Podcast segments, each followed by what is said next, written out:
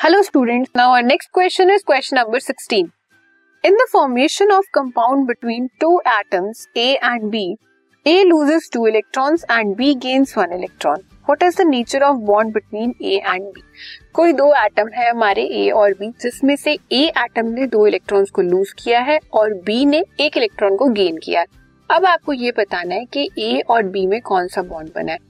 जब भी हमारे इलेक्ट्रॉन्स का लॉस होता है या इलेक्ट्रॉन्स गेन होते हैं तो इसका मतलब क्या है? वहाँ पे आयनिक बॉन्ड बनेगा। So the bond between A and B will be ionic bond next is suggest the formula of the compound form between A and B आपको फॉर्मूला बताना है, उनके कंपाउंड में क्या बनेगा। ए ने दो इलेक्ट्रॉन्स लूज किए हैं तो उसकी वैलेंसी कितनी हो जाएगी? टू पॉजिटिव बी ने एक इलेक्ट्रॉन गेन किया तो it will be one negative आप इसे क्रॉस मल्टीप्लाई करोगे।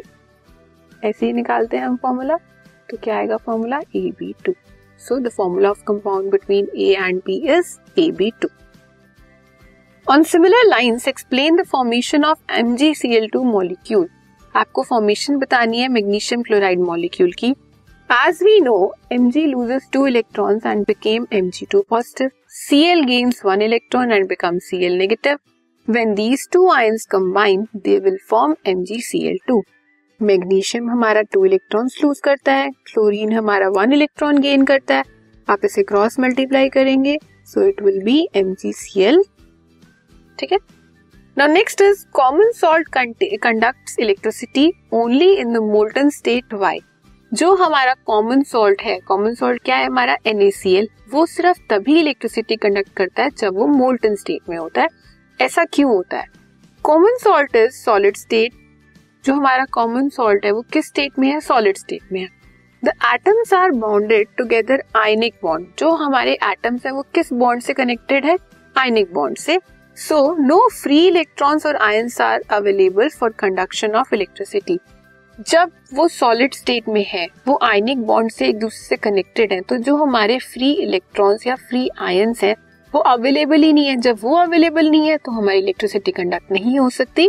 बट इन मोल्टन स्टेट लेकिन जब आपने उसे डिसॉल्व कर दिया या उसे मेल्ट कर दिया atoms are present in free ionic state that is N positive and C negative which conduct electricity अब वो मोल्टन स्टेट में आ गए, अब वो आयनिक फॉर्म में आ गए। आयन की फॉर्म में है पॉजिटिव या नेगेटिव चार्ज जब भी मूव करता है तो इलेक्ट्रिसिटी को कंडक्ट करता है। सो so, जब हमारा NaCl मोल्टन स्टेट में आ जाएगा तो वो इलेक्ट्रिसिटी को कंडक्ट करेगा। Next is why is melting point of NaCl high sodium chloride का मेल्टिंग पॉइंट हाई क्यों होता है? सोडियम क्लोराइड कैसा सॉल्ट है? आयनिक सॉल्ट है। NACL is an ionic compound with strong electrostatic attraction ionic salt है तो मतलब पॉजिटिव और नेगेटिव इंट्रैक्शन होंगी। और ये हमारी स्ट्रॉन्गेस्ट इंट्रैक्शन होती हैं between positive and negative ions It takes a lot of energy to overcome these interaction and therefore sodium chloride has a very high melting and boiling point.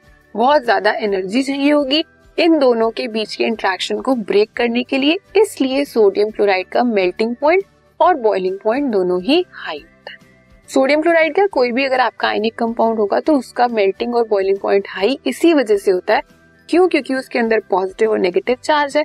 Strong interaction है, उसे break करने के लिए ज़्यादा energy supply करनी पड़ेगी।